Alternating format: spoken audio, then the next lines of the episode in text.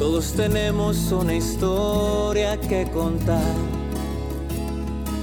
Todos tenemos una historia que contar. Todos tenemos una historia que contar. Buenos días, buenas tardes, buenas noches amigos. Bienvenidos a su podcast Todos tenemos una historia. El día de hoy nos vuelve a acompañar Connie, psicóloga cognitivo-conductual. ya me lo aprendí. Este, y vamos a hablar de un tema demasiado interesante. Para empezar a hablar del tema les voy a contar una anécdotita y ya Connie nos va a ir afianzando los detalles técnicos. ¿Va? Empieza, mira. Yo, yo así la defino eh, eh, este tema. No, no les voy a decir nada hasta que a ver si vamos cachándola en el aire. Yo cuando era chiquito, pues mis papás me decían mucho de Santa Claus. Que no, este, yo creo en Santa Claus. Digo, este Santa Claus te trae los juguetes, este tienes que portarte bien para que te los traiga. Este es un señor que. Bueno, toda la descripción que te dan de Santa Claus. Y hacían un sinfín de cosas para que yo creyera que realmente existiera Santa Claus. Existía Santa Claus. Una vez este escondió los regalos en la azotea y dijo, no, mira, es que ya no alcanzó a subir, ya no alcanzó a bajarse porque como que se escuchaban ruidos y como que lo cacharon y se fue. Y ahí los dejó. Y otro día, no, mira, te portaste mal y los dejó en la calle. Y los dejaba los regalos en la calle, mi papá, a media calle. Y todo se iba creciendo mi, mi certeza de que sí existía Santa Claus. Llegaba un punto en el que también este, el, todo el de la, leche con galletas y todo. No, sí se las comió. total, un día era como secundaria ya, primero de secundaria. Ahí te va, ahí te va. Y había una discusión en la. No, era sexta, era sexta, era sexta. Sí, sí, secundaria ya. Sería mucho. Era algo por ahí. Total, había una discusión en clase. Un chavo dice a la maestra, maestra, ¿verdad que no existe Santa Claus?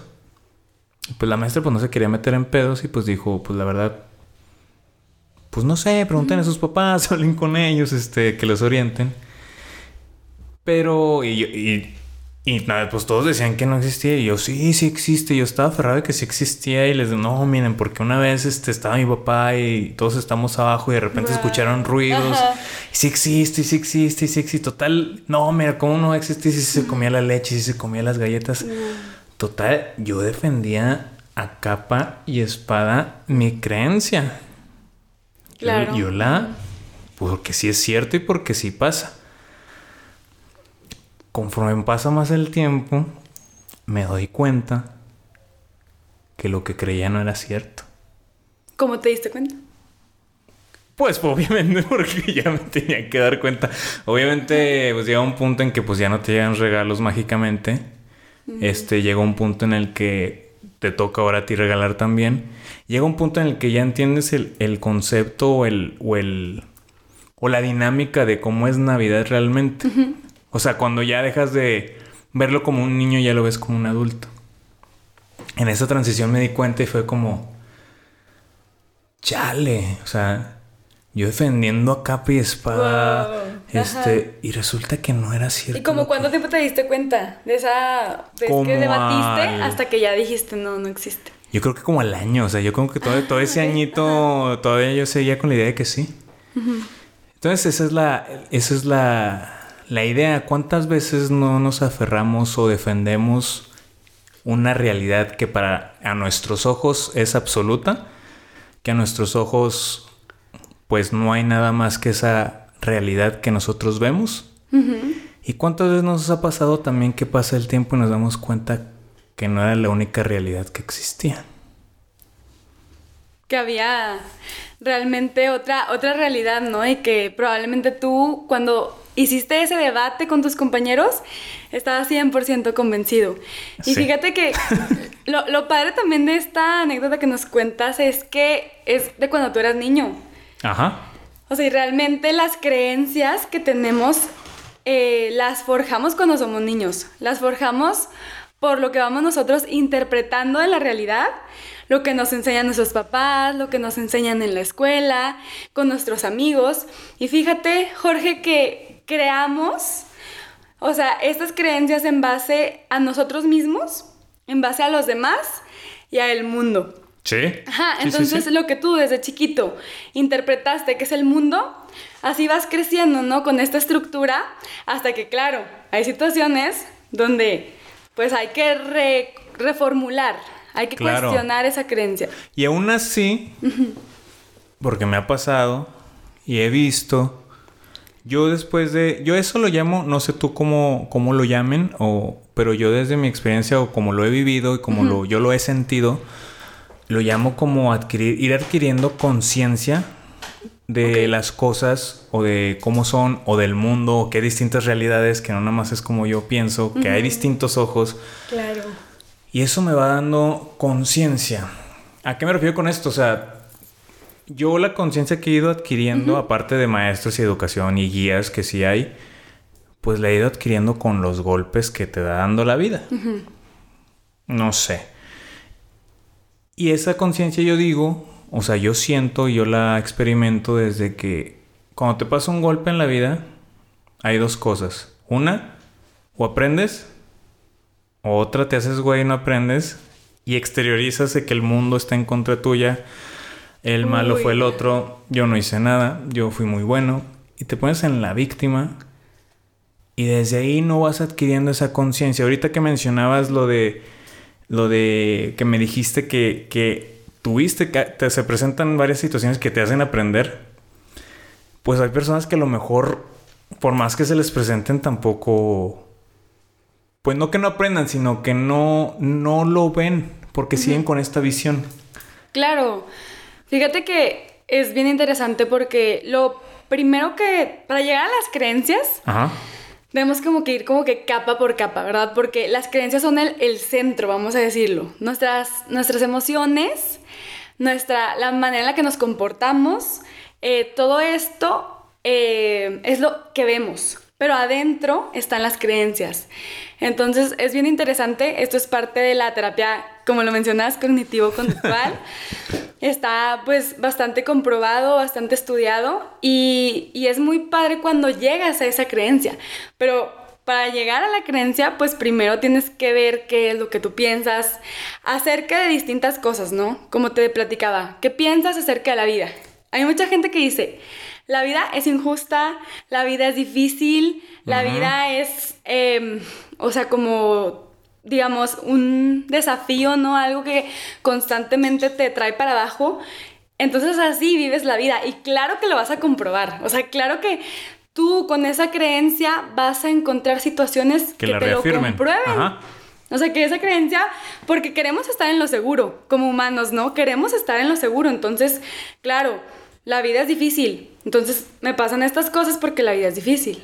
Sí, sí, sí. Y cuánto no lo vemos también, yéndonos a un tema también muy claro, es por ejemplo en las parejas. O sea, se pasa o termina una relación o un ligue o una salida o lo que tú quieras que empiezan a salir.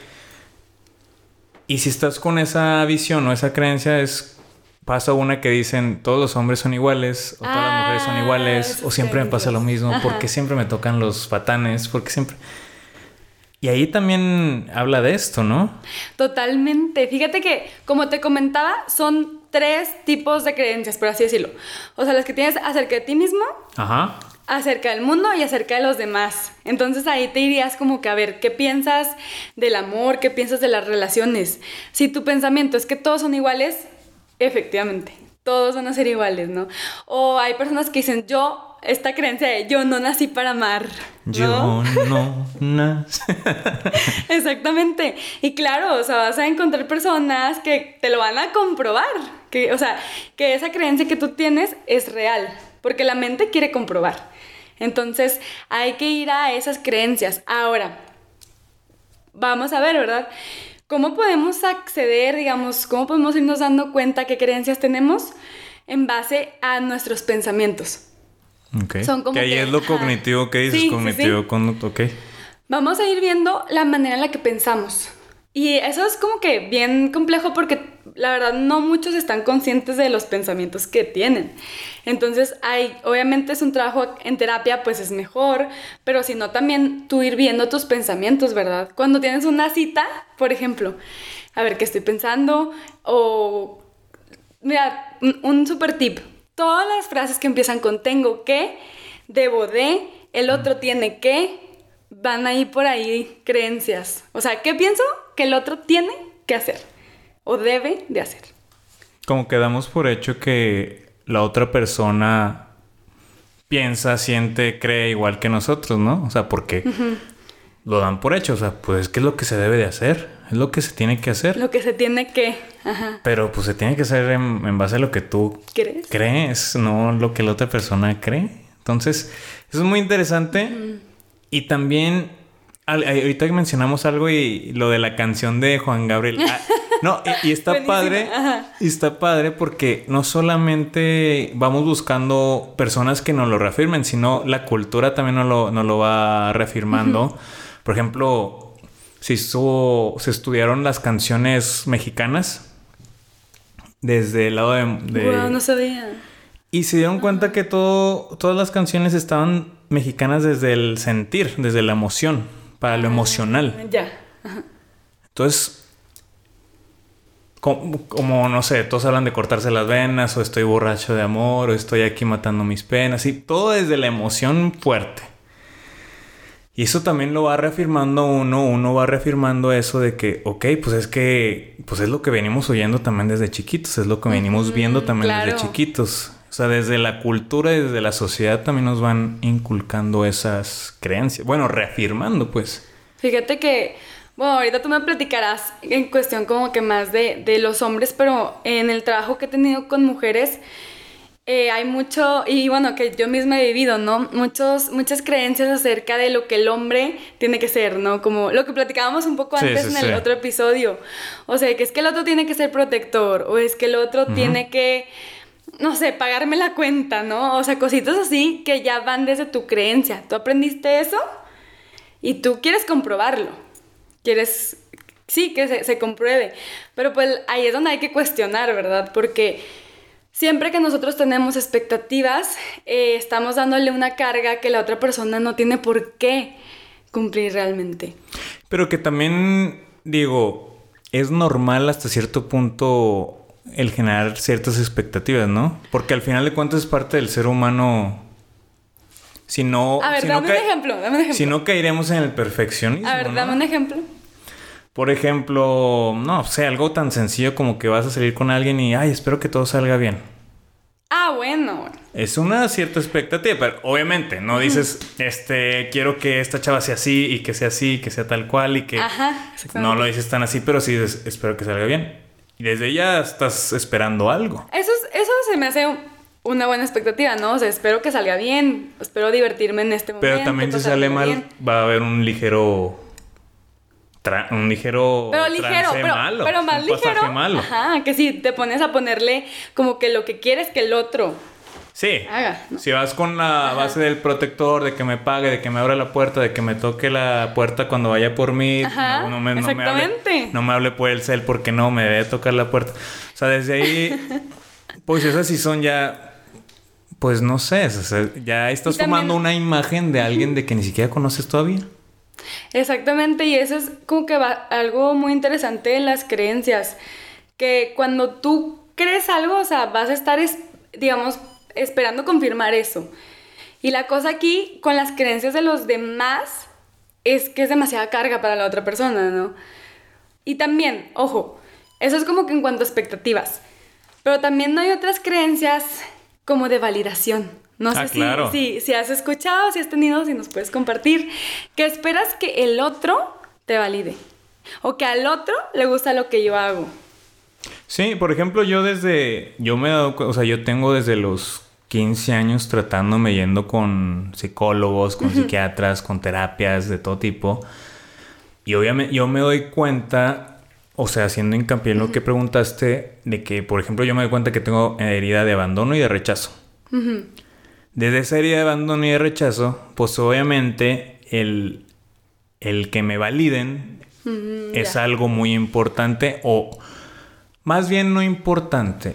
Obviamente una herida, pues como la herida física. La tienes abierta la herida, ah, una herida, la tienes abierta y si la sanas, pues sí, va a cerrar, pero la cicatriz va a quedar. Eso pasa, o sea, si tú ya sabes que tienes herida de abandono, por ejemplo yo tengo la herida de abandono, la de rechazo, pues la he venido trabajando desde allá, de hace mucho tiempo, pero aún así hay resquicios que quedan, la cicatriz, que de repente, no sé, pasa algo de que subo un video de un podcast y que nadie lo ve. Llega el fantasmita. Nadie lo ve, nadie lo está viendo, pero después llega, "Eh, vale madre. O sea, porque ya está trabajada, ya está en proceso, pero la cicatriz siempre va a quedar. Sí, sí, sí. Porque es algo que, no sé. Fíjate que a mí me también eso de que dices de la validación es bien, bien delicado, ¿no? Porque también, por ejemplo, a mí me pasó mucho con mis papás. A ver. Como bueno, desde chiquito lo aprendes, pues obviamente lo que quieres, pues de chiquito son como que cosas más infantiles, ¿no? Por ejemplo, bueno, que me feliciten por sacar esta buena calificación o que tal vez sacarme algún premio.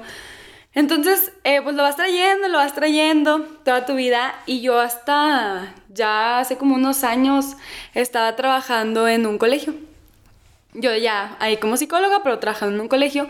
Y yo, fíjate que lo que me di cuenta es que yo quería que mis papás estuvieran orgullosos. O sea, yo quería que mis papás me dijeran de que, wow, lo estás haciendo bien, felicidades. Y no porque mis papás no estén orgullosos. Ojo, o sea, esa- eso, eso es cosa de ellos, ¿no? Eso es cosa Sí, de sí, ellos. claro, no sí. los vamos a trabajar ahorita. pero, o sea, yo, yo quería como esta reafirmación.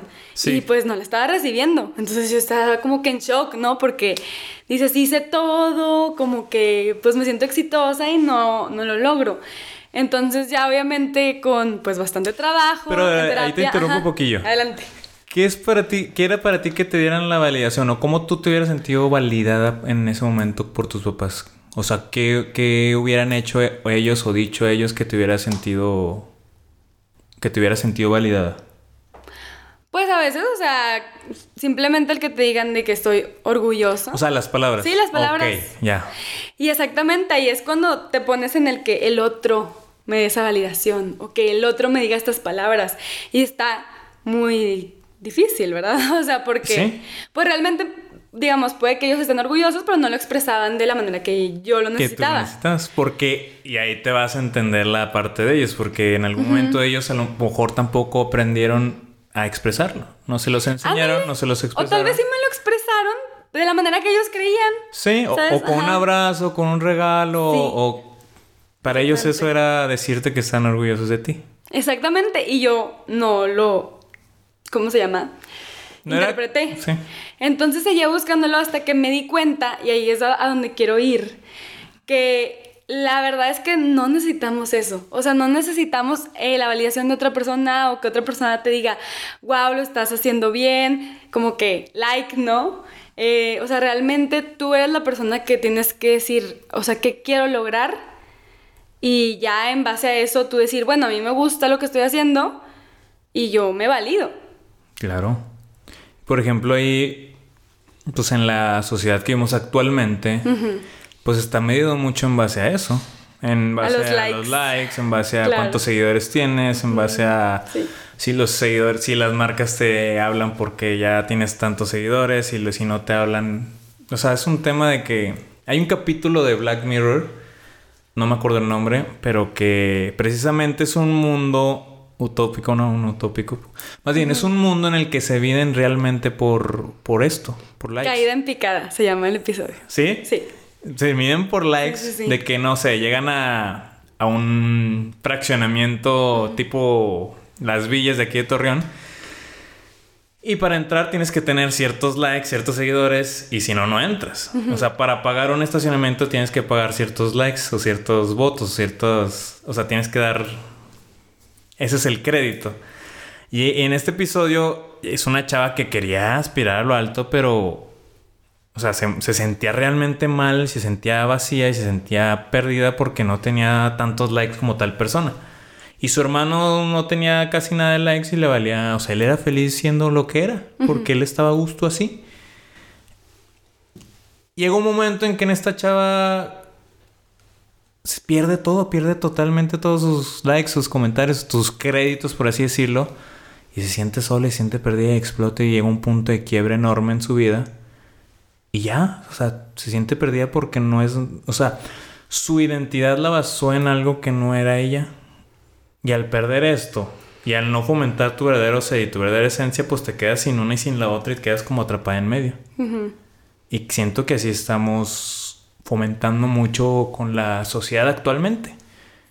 Porque sí, a veces pasa de que vemos, subimos una foto y si no tiene likes, ahí pues ya me siento mal porque pues no, no tiene ciertos likes o ciertos comentarios o... Y estamos basándonos en eso y eso siento yo que crea como una desconexión de nosotros mismos, de nuestros dones, de nuestros talentos y por ende crea una desconexión con los demás. Claro, sí. De hecho sí, ahorita que, que lo mencionas es realmente bastante fuerte, ¿no? Y que hay que pues cada uno trabajarlo, esa cuestión de estar buscando la validación en algo más allá de ti, porque Eh. realmente a mí me ha llegado también a consulta pacientes que me dicen, fíjate, no le hablé a tal persona porque tenía, no sé, mil seguidores. Y yo, a ver, pero ¿por qué no le hablaste? Y luego, "Pues- pues tiene mil seguidores, o sea, no me va a hacer caso. Y yo de que, a ver, pero pues háblale, o sea, ¿cómo sabes? O sea, cuestionar, ¿no? Porque realmente, pues, o sea, es un número, vamos, es un número. Y como eso, puedes encontrar miles de otras cosas por las cuales tú no considerarte valioso. O sea, Sí. puede ser de que no, es que como lo típico, ¿no? De, no sé, em, tengo granitos o no, no me gusta mi físico, estoy demasiado flaquito, demasiado gordito o no tengo los likes o, o sea, algo que está afuera y tú estás buscando la validación en eso. Entonces ahí te vas a perder. O sea, te vas a perder. Porque hay, hay gente que dice, de hecho no sé si lo viste el otro día, estaba compartiendo esto de, de hacer las paces con el cuerpo. Mm, Porque sí, me ha llegado sí. también muchas personas de que no, o sea, ya cuando pese tanto, ya voy a valer. O ya cuando logre tener mi maestría y mi doctorado, ya voy a valer. O cuando tenga pareja. De que sí, cuando tenga pareja, ya, o sea, ya voy a estar como que bien y aprobado. Sí, y precisamente era algo que yo también estaba reflexionando hace poco de, de ese tema y, y veía que, que a las que vemos o a las o los que vemos con cuerpos perfectos y cuerpos así también de ellas perfectos, también se sienten muy inseguras de, de, de esta parte de ellos. De hecho, en, un, en un- una entrevista que vi de que le hicieron, que es de Jordi Rosado, que Jordi Rosado estaba platicando de los artistas que había llevado, bla, bla, bla. Él cuenta que una vez estaba en, en la casa de Luis Miguel, Luis Miguel cuando estaba en su pum pum pum, su éxito, más éxito que ha tenido. Pues era, hizo en su casa de no sé dónde que llegaran, hizo como un set y que llegaran varios, varios medios. Se iba uno, Ajá. se iba otro, llegaba otro, llegaba otro. Y, en lo, y él que cuenta que cuando se iba uno, un medio, Luis Miguel como que todo nervioso y todo así, todo como que estuvo bien, lo hice bien, este, tú fue, esta- mi corbata estaba bien, o sea, todo así insegurote. Wow.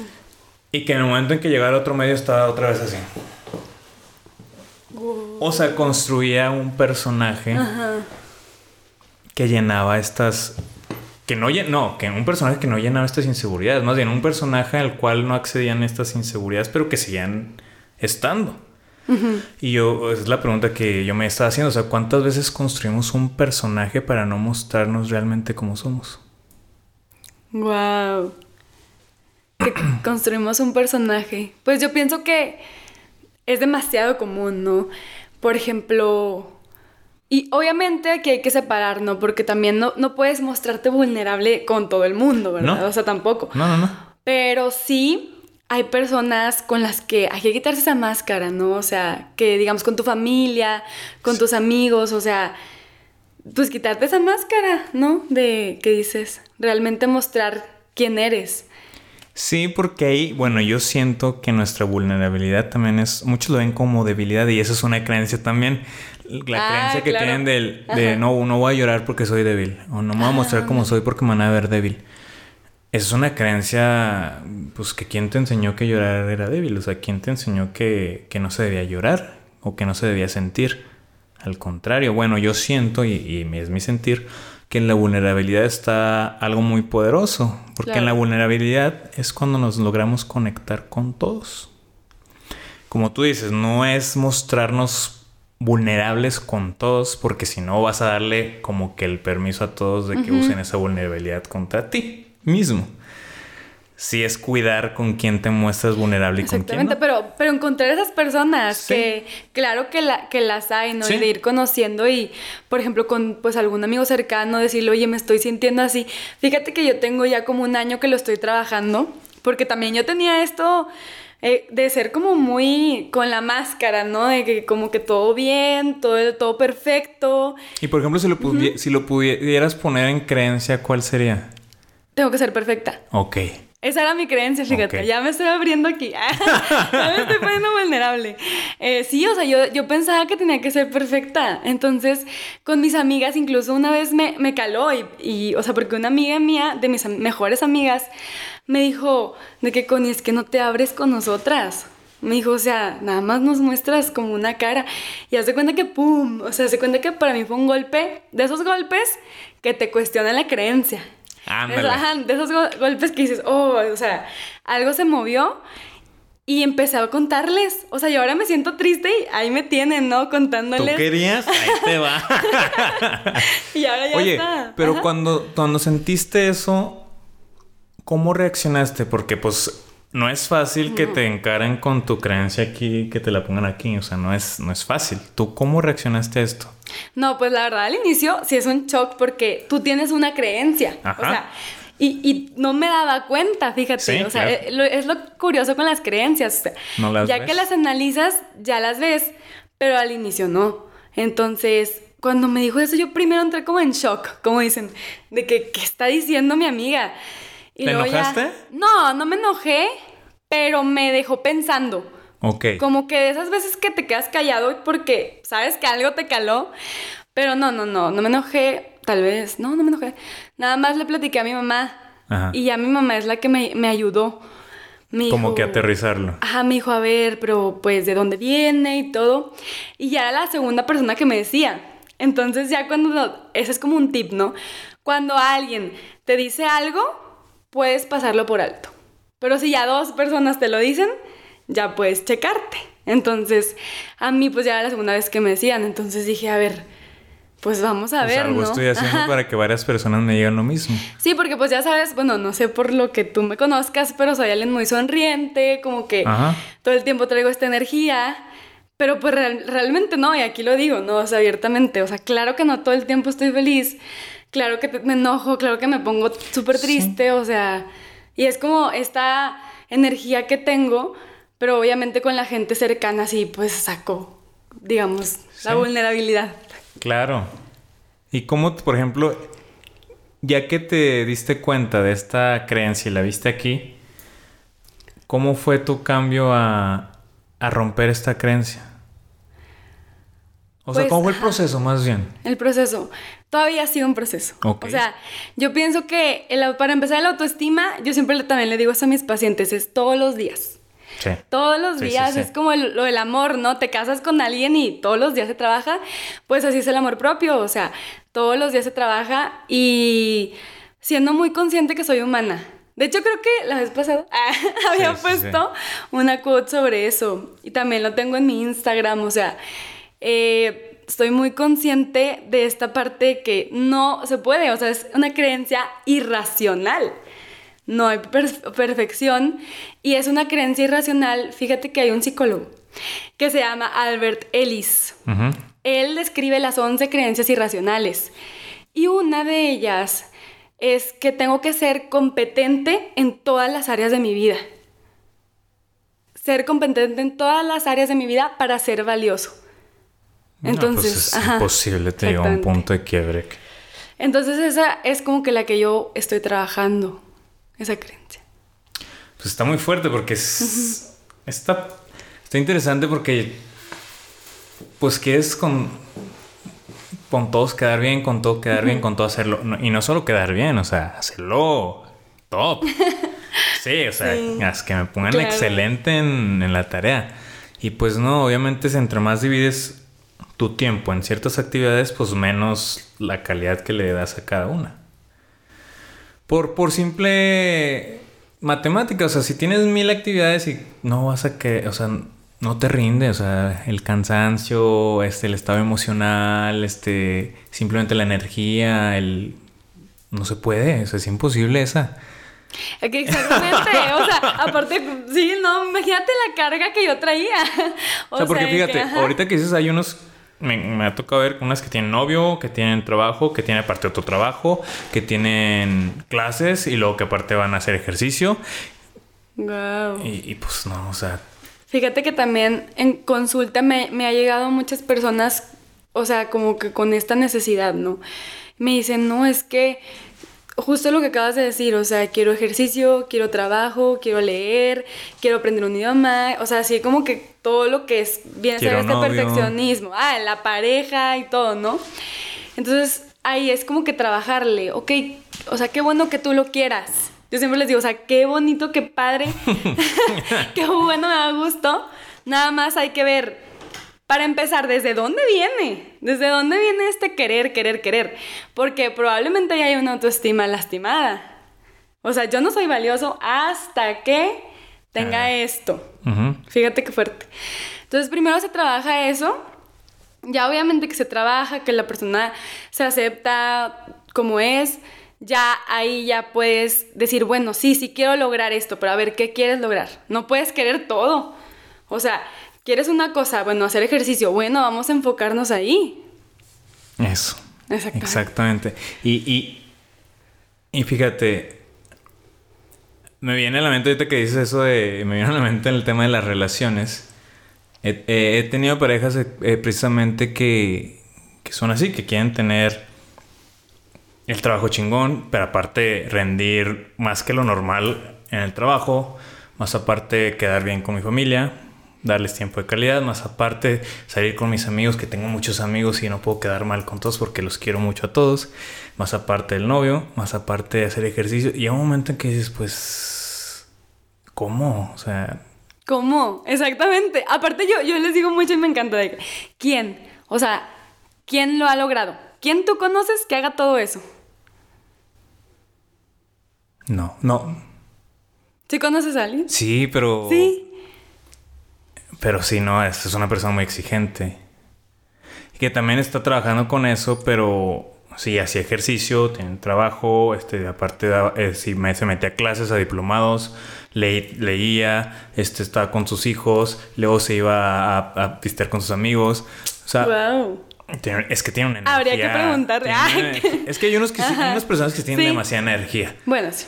Pero, pero sí, no, o sea, también como, como quiera, aunque él pueda hacer todo eso, la raíz que tú dices, el para qué quieres hacer todo eso. ¿Para qué? Eh, o sea, la raíz, como quiera, aunque lo logre hacer, ¿cómo, ¿de qué manera lo estás haciendo? ¿Para qué lo quieres lograr? ¿Qué sientes cuando lo haces o, o qué sientes cuando no lo logras? Y sí es una persona que lo ha ido llevando de esa manera, porque también le, le, le conflictó en algún momento. Incluso con su propio cuerpo. Llegó un momento de enfermedades. Ah, ok, ok. Si no sale de alguna manera, va a salir de alguna u otra manera. Si no le das descanso al cuerpo, si no le das... Si no le haces caso, el cuerpo te va a mandar señales para que le hagas caso. Bueno, por lo menos siento yo eso, que te manda enfermedades. Sí, yo sí. yo sí. Sí, pues realmente es, es un tema complejo eso, pero hay que ir, ¿no? Cuestionando cuál es ese condicional que tenemos y pues es ahí iría de lleno a la creencia. Y ahora, creencias del mundo, por ejemplo, hay gente que cree que las cosas tienen que ser fáciles. También esa es una creencia bastante interesante, ¿no? Que dicen, claro, es que las cosas se te tienen que dar fácil, o si quieres algo, pues tiene que ser como sencillo. Y esa es pues una creencia. Vamos, o sea... Y también está la contraria, la de que tiene que ser todo difícil. También, claro. Porque yo conozco, no, es que si no es difícil, no es por ahí. O sea, si no es difícil, pues la vida es difícil, la vida es complicada, como decías al principio. Entonces, ¿cuál sería el punto medio? Fíjate que, qué interesante, porque estaba platicando también con mi mamá de eso, estábamos diciendo, a ver, la vida es, ¿no? Pero la verdad, pues yo ahorita lo que llego es como que cada persona le pone la definición y eso es lo interesante. Por ejemplo, la vida es para ti, ¿qué es, Jorge? La vida es vela. ¿Qué es para ti la vida? ¿Qué es para mí la vida? La vida es un viaje. Por ejemplo, ¿por qué? Mira, yo, yo, te, lo, yo te lo defino como... Hace el fin de semana fui a escalar una montaña. Y en mi mente mientras estaba, bueno, a trepar o no sé cómo se diga. Dije, ya estaba ahí. No, fui a... Creo que le llaman trail o... No, no sé. Bueno, fui a la montaña, a un cerro. Y mientras iba ahí, yo hice en mi propia mente la analogía de la vida. ¿Por qué? Íbamos Primero, encuentra tu grupo, encuentra tu tribu. Íbamos tres personas. Ahí está el grupo. Como en la vida. En la vida tienes que... No tienes que. En la vida hay personas que son afines a ti y vas formando tu grupito. Claro. Aquí está mi grupito. Empiezo a subir la montaña y dentro de tu grupito, pues hay quien tiene más aptitudes para esto, quien tiene más aptitudes para el otro, quién es más rápido, quién es más ¿Quién tiene dones? ¿Quién tiene Que por cierto, un saludo a tu grupito, a Vanessa, mi prima. Vanessa, un saludo. y a Manny, un saludote. Este, sí, y yo sabía, pues ya un año sin hacer ejercicio, les dije, ustedes váyanse adelante. Obviamente de, de, mayor a menor este, habilidad. Vanessa iba en primer lugar porque ella sí es muy deportista y todo, y, corre, y pues ella iba a su ritmo rápido al principio. Después en un espacio más o menos iba Meni, la otra persona, y también iba a su ritmo. Yo al último iba, iba a mi ritmo también. Yo les, ¿por qué les dije esto? Porque la vida es así, para mí, en esta analogía. Dentro de tu mismo grupito o dentro de la vida, porque también había otras personas ahí trepando la montaña, como en la vida misma, hay personas tú vas a ver el proceso de otras personas. Unos iban subiendo el, cerro corriendo, otros iban caminando, otros iban en pareja, otros iban como que caminando, otros iban sentados, iban sentando cada... Pero lo interesante aquí es, yo no quería ir al ritmo de ellos, porque yo sabía que si quería ir al ritmo de Vanessa, no iba a ser sano para mí. Porque no, llevo, sin hacer llevo un año sin hacer ejercicio, entonces ¿a qué, ¿a qué me refiero con esto? En la vida a veces vas personas que, por ejemplo, ya tienen el, trabajo de sus sueños, ya, tienen, ya están casados con hijos, ya formaron su empresa, y a lo mejor tú vas a otro ritmo, pero vas seguro, vas bien, eso es lo que te hace sentir bien a ti. Si quieres este, compararte con estas personas o ir al ritmo de estas personas en esta analogía del, del cerro, pues lo único que va a pasar es que te vas a lastimar. En la analogía del cerro, si vas al ritmo, las piernas no te dan nada y te vas a lastimar. En la vida, te vas a lastimar porque simplemente estás viendo otras aptitudes y estás dejando de ver las tuyas. Cuando das un paso, yo lo de, en, el cerro, lo tienes que dar firme y seguro. Porque si no, el piso está resbaloso, está a desnivel, hay rocas y tienes el riesgo de caerte. En la vida también, si no, si quieres dar un paso siguiente, ya sea en cualquier área de tu vida, tener una relación, a proponerle matrimonio o a salirte del trabajo para emprender, o sea, si quieres dar un paso, hazlo seguro, firme, creyendo en que vas a dar ese paso bien, creyendo en que el siguiente paso es el necesario para ti. Así, así, así lo veo. Y también, este, ese paso que vas a dar, si tú dudas del paso que vas a dar, si tú no crees en el paso siguiente que vas a dar, si lo das medio tembloroso el paso en esta analogía del cerro, pues ¿qué va a pasar? Te vas a caer. Ok. Porque no, porque no, pues no lo viste seguro, no lo viste firme. Entonces, ¿Qué pasa? Y llega otro punto, porque me caí también. Me ah, caí. Ok. Entonces en la vida también hay caídas. Claro. Me caí y mi reacción fue reírme. Pude haber reaccionado de otra manera. ¿Qué, ¿Qué piensas de las caídas? Las caídas ahí en esa analogía fue como. Pues es inevitable, estás en un cerro, pues, pues te vas a caer. O sea, o sea, no te vas a caer necesariamente, pero puede que te caigas. El chiste es cómo te vas a caer y de qué manera vas a, ¿Cómo es tu pensamiento, como dices, cuando te vas cayendo, cuando estás abajo o, y cuando te levantas? En la vida también te vas a caer miles de veces porque es un cerrote más enorme. Es un cerro infinito.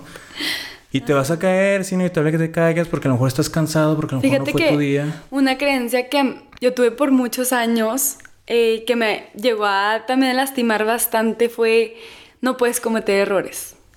O sea, ajá, como... Y fíjate, también un poquito más allá, o sea, si cometes errores, no eres inteligente. Y fíjate, o sea, fue bien fuerte porque yo, pues obviamente como todo el mundo, me equivocaba. Y me equivocaba y me caía y todo, pero para mí era muy catastrófico. Muy catastrófico. O sea, eh, me equivocaba y decía, no, o sea, yo no nací para esto, qué horrible. O sea, no sé, lo catastrofizaba mucho por esta, esta creencia de que no podía cometer errores. Entonces también, obviamente fue todo un trabajo, ¿no? De, claro, o sea, cometer errores. Y por ejemplo, ¿tú de dónde sientes que viene esa parte o de dónde viste ya que viene esa parte? En mi familia. En mi familia sí, nos, o sea, no, no te dicen de que no te puedes equivocar, pero si te equivocas, viene una consecuencia negativa. Pero no te acuerdas de una parte así en específico, un recuerdo. Ah, ok. Ah, no lo había pensado. Mm, pero pues, es que la verdad no lo había pensado como desde mi primer recuerdo o algo así. Ya. Pero con, cosas pequeñas. O sea, si te equivocas en algo en, dentro de la casa, es como que, oh, ya te equivocaste, no sabes hacerlo bien. Sí, como que esa, esas palabras. Entonces yo interpreté que no debía de equivocarme. Y obviamente pues ya lo trabajé y todo y sé que pues obviamente todos nos vamos a equivocar y que, fíjate, la equivocación es de donde sale realmente el aprendizaje. O sea, y ya lo sé porque obviamente también ahorita soy maestra. Entonces con mis alumnos pues obviamente cuando se equivocan yo les digo, bueno, aquí es donde aprendes. Y gracias a este error, pues es que simplemente vas a tener más aprendizaje, mayor sabiduría. Ajá. Y ahí ya cambias la Sí, la reencuadras, como quien dice, ya la, la, ves desde el lado positivo.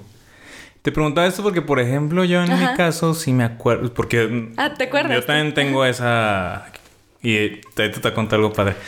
Yo me acuerdo exactamente el momento en donde nació. Y nacieron dos creencias ahí. A ver, platícanos. Está, yo tenía no sé cuántos... Estaban... Pues, ¿a qué edad te enseñan las tablas de multiplicar? Eh, creo que es cuarto, quinto primaria. No, más chiquito, ¿no? Tercero. Cuarto, yo me acuerdo que fue en cuarto. Sí, segundo era como en primero o segundo.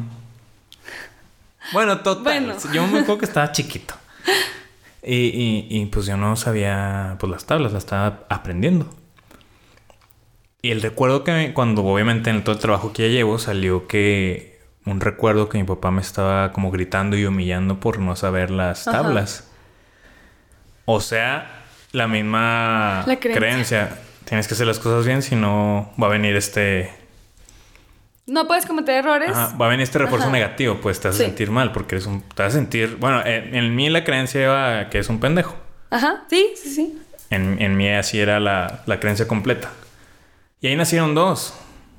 Si tienes que hacer las cosas bien, exactas, perfectas, porque si no eres un pendejo, o no, y la otra es la de eres malo en matemáticas.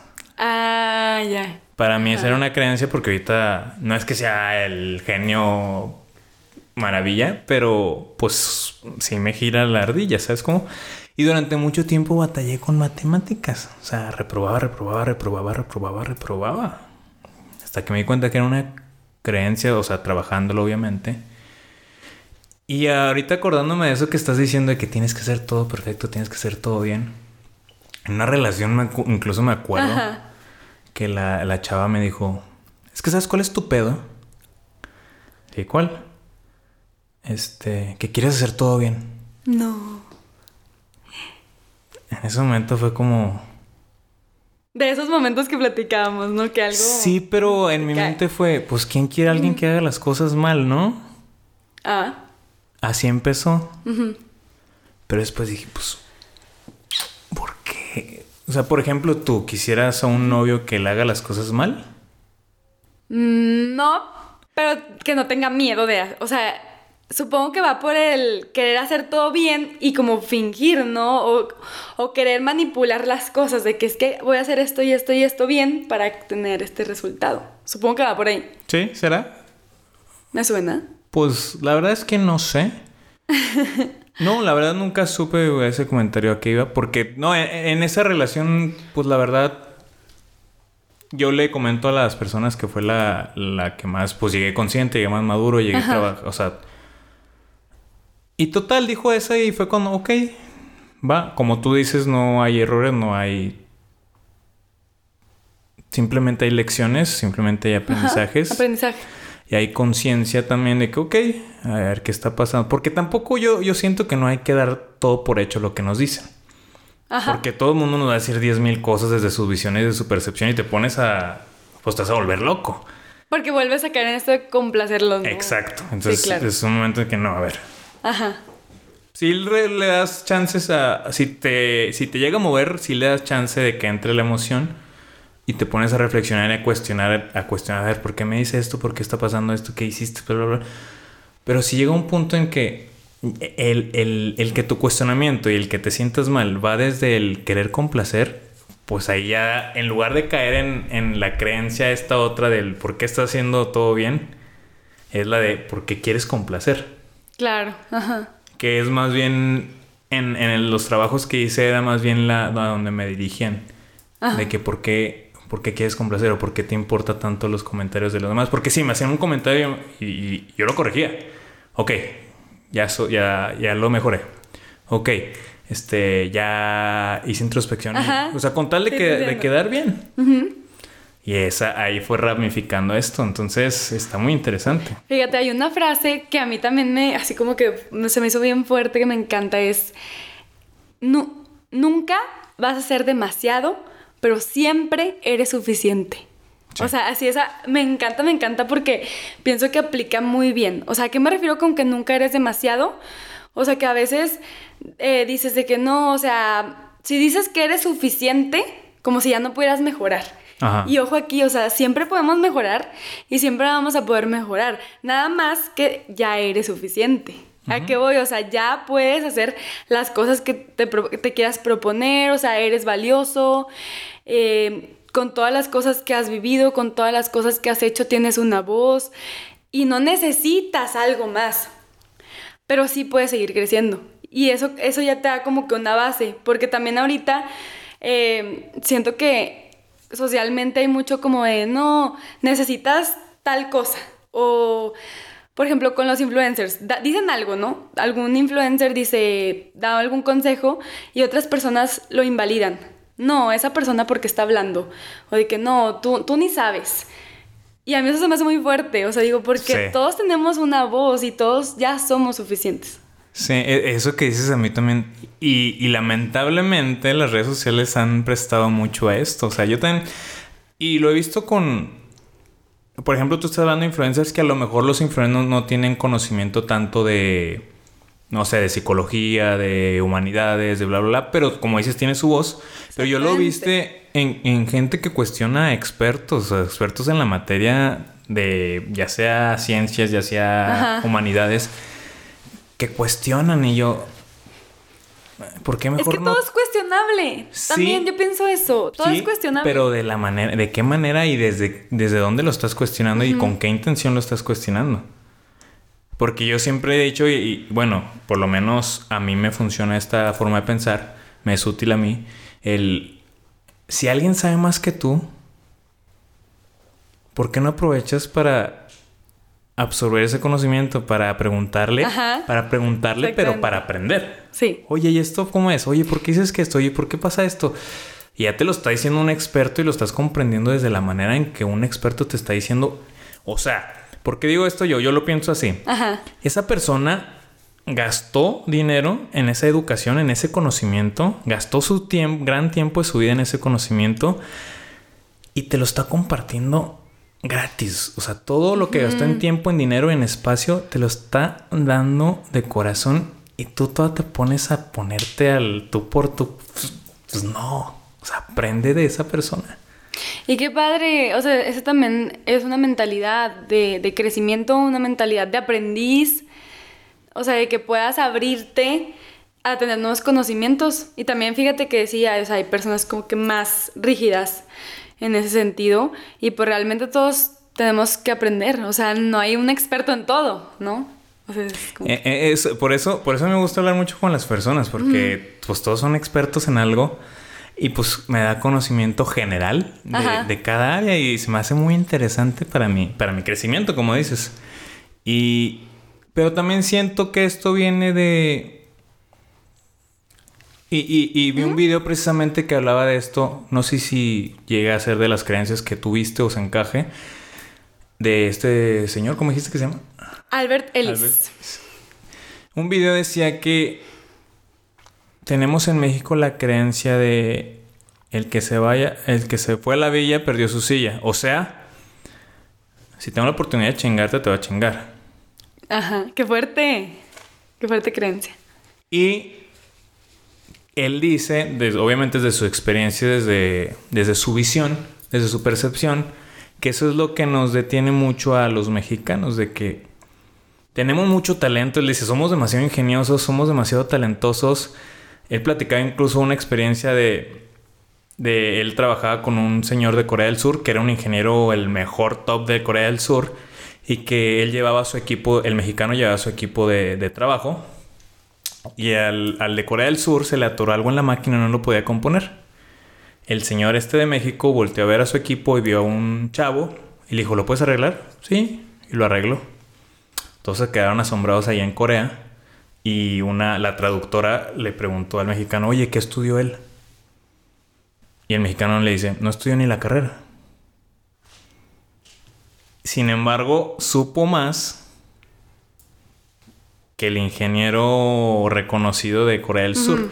¿A qué va esto? Lo que nos detiene, según la versión y la visión y la percepción de esta persona, es esta creencia y este de, de que hay que chingarnos al otro para avanzar, de que de que no, nosotros como mexicanos pues ya tenemos un límite porque pues somos país tercermundista, Wow, desde que pues bueno, es que Sí. Televisa nos enseña a nada más a, a- a adquirir aquí y a las mujeres les enseña que para triunfar en la vida tienen que conseguirse un, un chavo rico y de dinero y de familia. Ajá. Y pues tocó varias creencias que pues las puse a... Yo me puse a reflexionar, a pensar y pues... Pues qué tanto sí nos detienen a lo mejor alguna u otra ocasión estas creencias. Yo creo que bastante. Yo, yo creo que bastante. Fíjate que una que de las que mencionaste que yo tuve, tengo, estoy trabajando todavía, es que los demás son competencia. Y nos enseñan desde chiquitos, Ándale, ¿te das eso, cuenta? sí. O sea, desde chiquitos es como que hasta la educación es por competencia. Bueno, eso es otra cosa. Creo que la educación no es o sea, por competencia en ese sentido. Pero, o sea, todo el tiempo estamos de que a ver quién se sacó la mayor calificación eh, o quién tiene más puntos, ¿no? En, en la escuela. Y realmente la realidad es que no somos competencia y que cada quien, como decíamos, tiene su camino. Sí. Entonces yo traía mucho eso todavía él hace, pues como yo creo que el año pasado.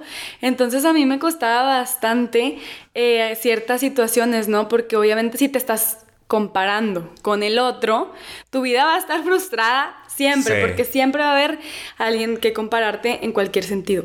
Entonces ahí fue cuando dije stop y algo que trabajé mucho es que la los demás son un regalo. Bueno, así yo, yo los defino, ¿verdad? O sea, Claro. son alguien que te viene a aportar, alguien que te, te va a sumar algo a tu vida. Y así fue como que el cambio que hice, pero también traía mucho esto de que son competencia. Sí. Y como dices, es diario. Por ejemplo, comparto lo que a mí me pasa porque, como te digo, está la herida y se queda la cicatriz. Y es trabajarla diaria para que no se vuelva a abrir la herida. Es Claro. trabajarla, bueno, diario, diario, diario. Y, por ejemplo, algo que a mí me pasaba, pues cuando empecé a crear, el- lo comparto aquí sin, sin ningún tapujo. Cuando creé el podcast, pues despuesito empezaron varios cercanos como que a poner el suyo. Ah, ok. Y casi idéntico que, que yo, de lo que iba a tratar, de todo. Y al principio llega el pensamiento de, ¿qué pedo? Van a empezar a competir, Ajá. esto, ¿no? ¿Por qué lo hacen? Bla, bla, bla. Nada más vieron que yo lo hice ahí van y todo el rollo. y lo- Empecé, empezó así la mente. Yo lo que hago es pues no niego la oscuridad que hay en mí porque es una parte de oscuridad. Le doy permiso que venga, que se presente. Después respiro, ya que vino, respiro. Y la empiezo a, a reflexionar, a hacer conciencia y luego la empiezo a transmutar. ¿Cómo la transmuto? A ver, güey. ¿Cuál es tu intención en este programa? No, pues ayudar porque siento que hay mucha desconexión y conectarnos con nosotros mismos por, para conectarnos con los demás y después hacer un mundo mejor.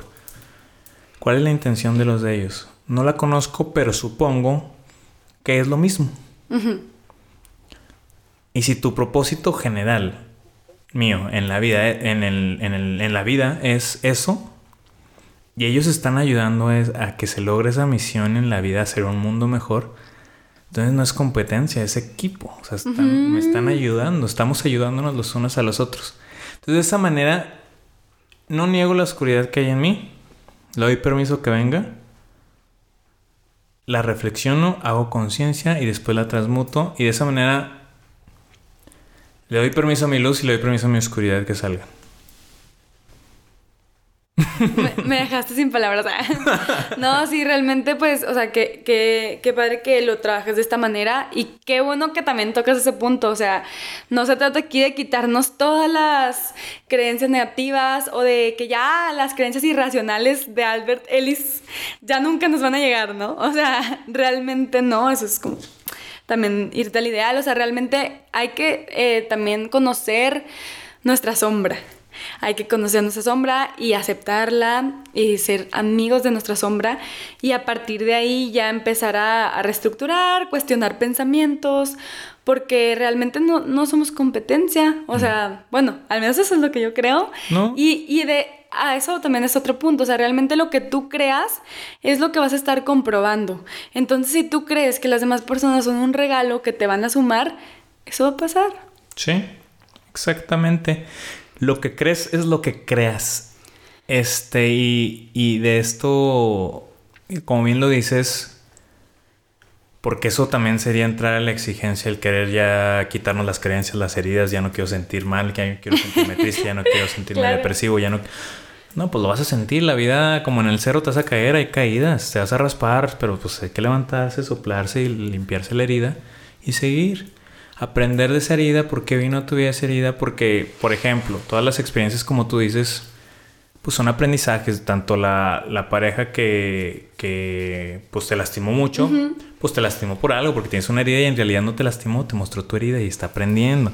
Desde el trabajo que te causa mucho conflicto ir porque ya no te gusta, porque ya te sientes incómodo, pero te está enseñando que hay algo más en tu camino que, que nada más ir a ese trabajo, que hay algo más grande.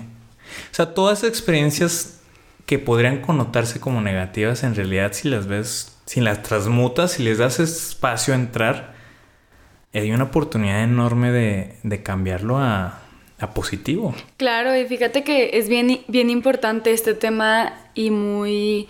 O sea que realmente si la persona lo trabaja se puede sanar bastante porque algo que casi no hemos dicho, un poquito sí, pero es qué piensas de ti mismo. ¿Te ves capaz esa es otra. Te ves competente, te sabes inteligente, te sabes guapo, te sabes bonita, o sea, te sabes qué piensas de ti, cómo es todo tu concepto, sabes que puedes superar los problemas que vengan. O sea, todas esas preguntas hay que, pues obviamente no todas, ¿verdad? Pero o sea, ir como que cuestionando a ver qué pienso de mí, me sé valioso.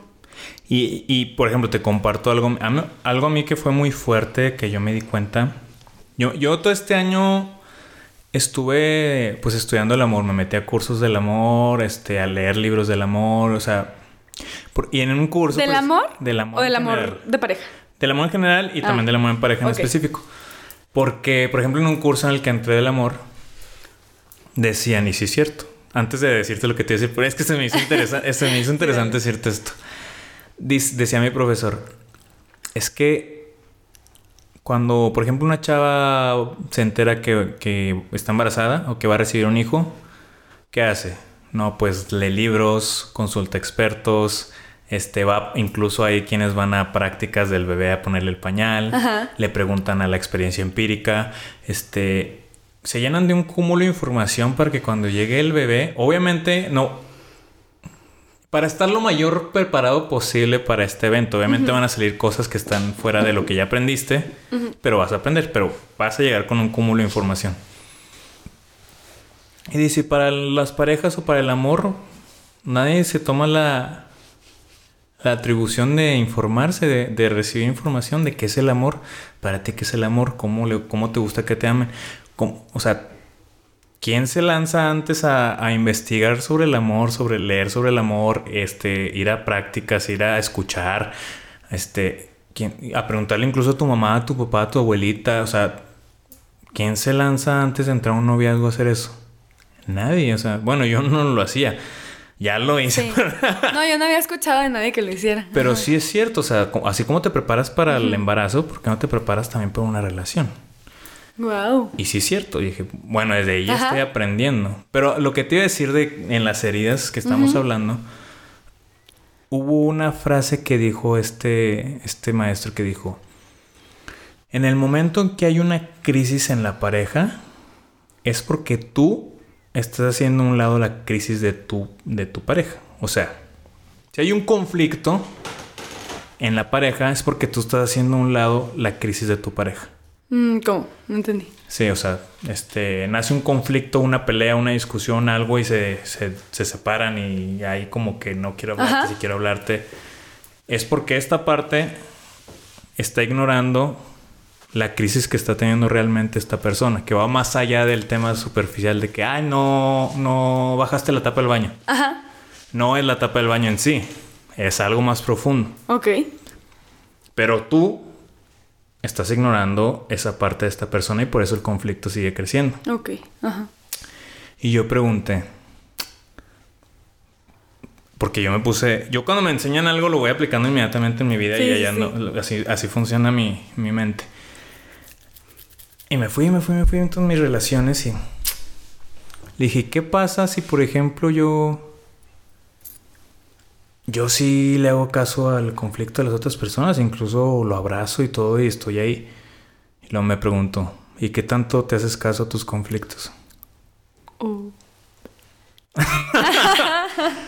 Cuando me haces esa pregunta, lo que pasó en mí fue inmediata, fue como que me quitaron una venda de los ojos Inmediatamente empecé a llorar, a llorar, a llorar, pero a madres. O sea, me tuve que salir de la, de la clase porque empecé a llorar a madres. Porque en mi mente pasó todos los momentos de mi vida en los que yo me hacía un lado por, por hacer.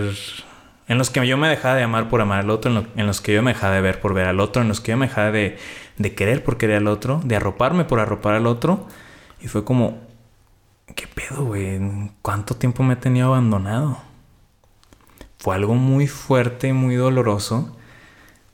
Pero sí es cierto, en ese momento yo fue como cuando dije, está bien, como dijiste, ya está aquí. Empecé también a el amor propio. Primero, ok, me voy a amar yo. Ah, claro. Tengo que amarme, ¿no? No quiero amarme yo. Para poder amar a las otras personas, porque en realidad, si estás, yo decía que estaba amando mucho a la otra persona, pero en realidad, si yo no me amaba a mí mismo, el amor que le estaba dando a la otra persona en realidad no era amor. Claro, porque... Porque venías de otro lado. De otro, lado. Y ahí, por ejemplo, ¿tú qué piensas que es el amor? ¿Qué pienso que el amor? El amor es una magia. ¿El amor de pareja? El amor. el amor en general? El amor. ¿En general? Sí. Uf, para mí es el amor. Bueno, ahorita que yo lo veo como yo lo he visto y como lo que he llevado, he formado mi propia coherencia, ahí sí. Y el amor es para mí el, el reflejo de mí mismo. ¿A qué me refiero?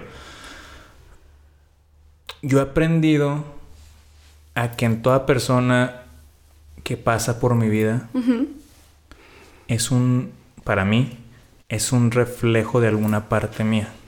Para mí. Sea positiva, sea negativa. Y, esto es mi trabajo de, si alguien me, empieza a caer mal, si alguien no lo empieza a tolerar, si alguien en mi mente digo, ah, de inmediatamente empiezo, ¿qué parte de ti se está identificando con esa persona? Y ya hago esto y de repente digo, ok. Y hago esa transmutación otra vez que te mencionaba antes. Y ya es como estoy, bien, estoy siendo yo compasivo con, con esa parte de mí. O sea, tú eres el reflejo que me estás reflejando, soy compasivo con esa parte y la entiendo y la quiero. O sea, aprendo y acepto a quererla.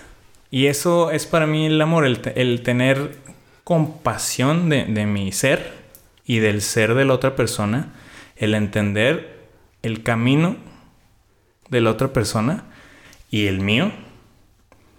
Y eso para mí es, es el amor, el lograr entender, entenderme a mí primero, quererme a mí primero, conocerme a mí primero y desde ahí, este, pues ver con esos ojos.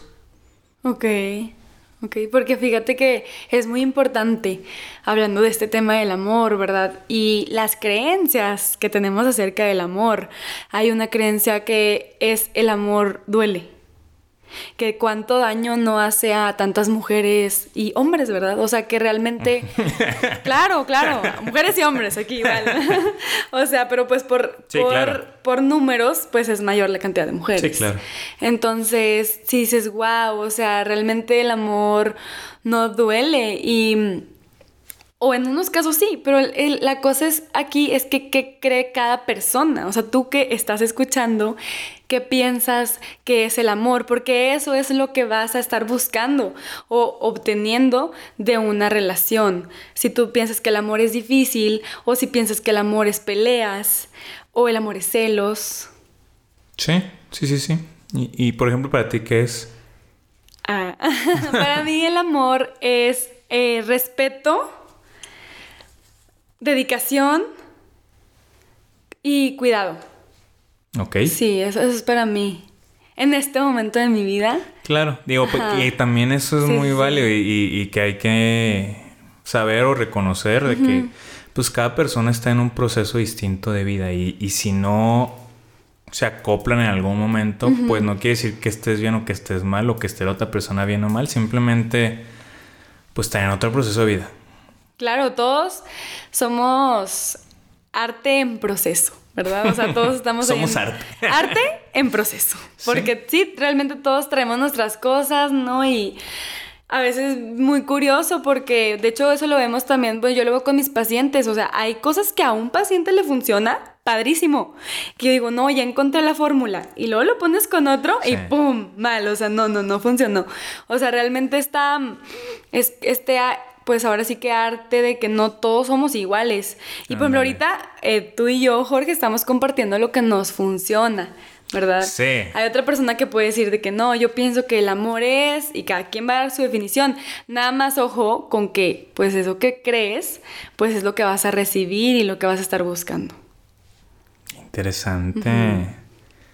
Pero también, de, bueno, yo siento que también tener cuidado con el, con la expectativa de querer a alguien que me respete, que me dedique tiempo, que no sé qué. O sea, no en tu caso.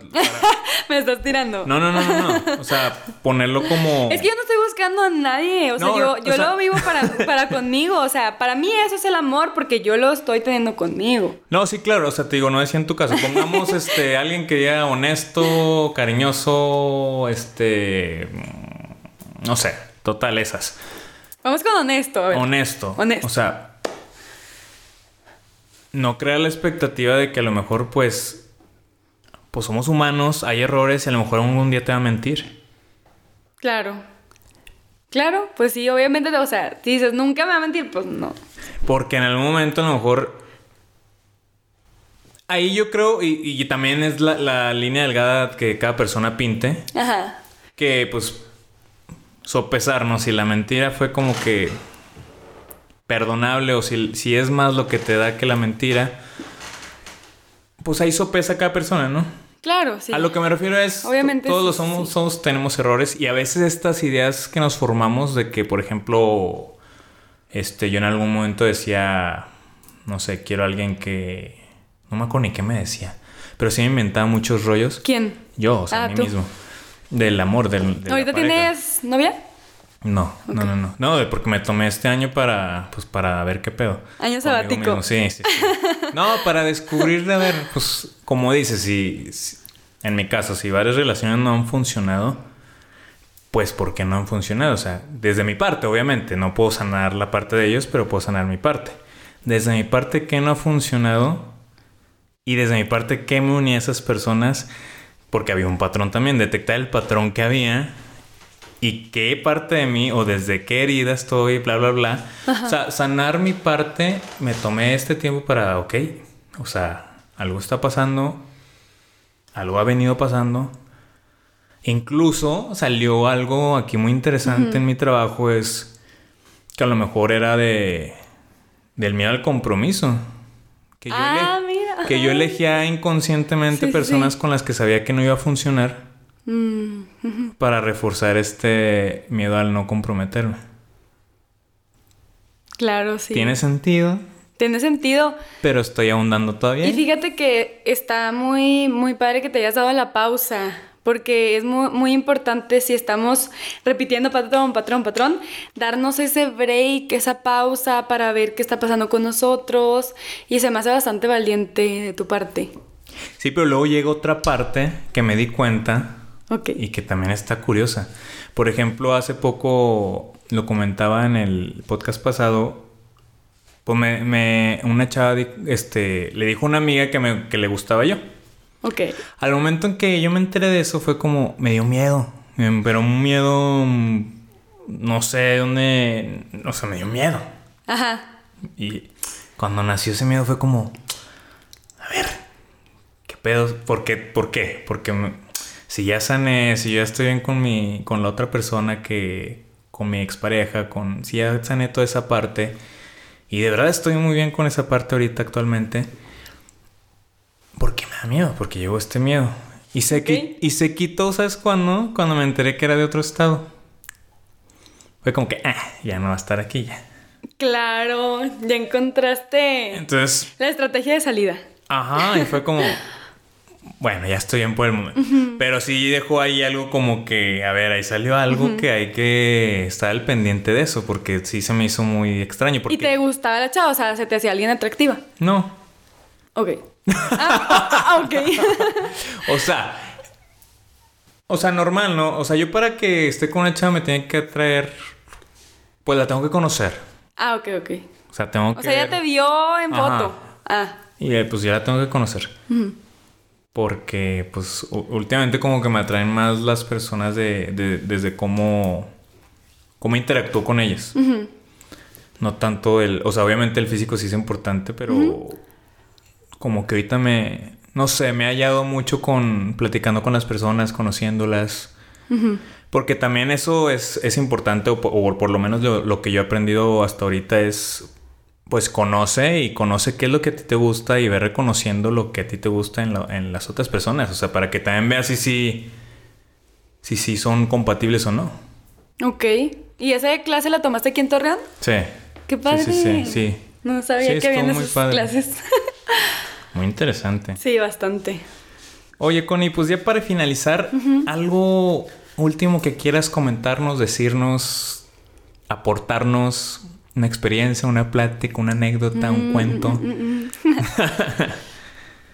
Ok, eh, la verdad, pues ahorita no, no se me ocurre como que algún cuento. ah, bueno, sí, ya se me ocurrió Ah, ¿ya te uno. ocurrió? Ya. Ya ves qué bueno que dijiste esa palabra. Eh, y es en cuanto también a esto de las creencias, para cerrar este, este tema tan importante. Es un cuento, lo leí en un libro de Jorge Bucay. Y es sobre, bueno, iba a ser una Navidad, ¿ok? Es una Navidad y está toda la familia, eh, toda la familia ahí, están preparando ah, pavo. Pavo. Sí, están preparando un pavo. Entonces, eh, ya están toda la familia, la abuelita, la, la mamá, todos. Entonces, la abuelita mete a el horno el pavo, pero lo mete de una manera distinta, o sea, como que eh, lo, lo, lo corta de una manera singular al meterlo al horno. Entonces, la, la mamá le dice a, a la abuelita de que, oye, pero ¿por qué haces esto? Y lo dice, no, pues, no sé, o sea, así lo hacía mi, mi mamá. O sea, la, la mamá de la abuelita. Entonces, Ajá. de que no, ok, no, pues así está bien. Y ya, o sea, esa, esa tradición se quedó, ¿no? Y porque lo hacía la mamá de la mamá de la mamá. Entonces, después de tiempo, o sea, estuvieron como que cuestionando esto y se dieron cuenta que la que empezó esta tradición lo cortaba así porque no cabía en su horno. No tanto porque tuviera como que otro, otro sentido, ¿no? De que se cociera mejor o que llegara el jugo más adentro. Y, era por esto, o sea, porque no cabía en el horno. Entonces ahí fue cuando cuestionaron esa, esa creencia y ya se cambió esa tradición.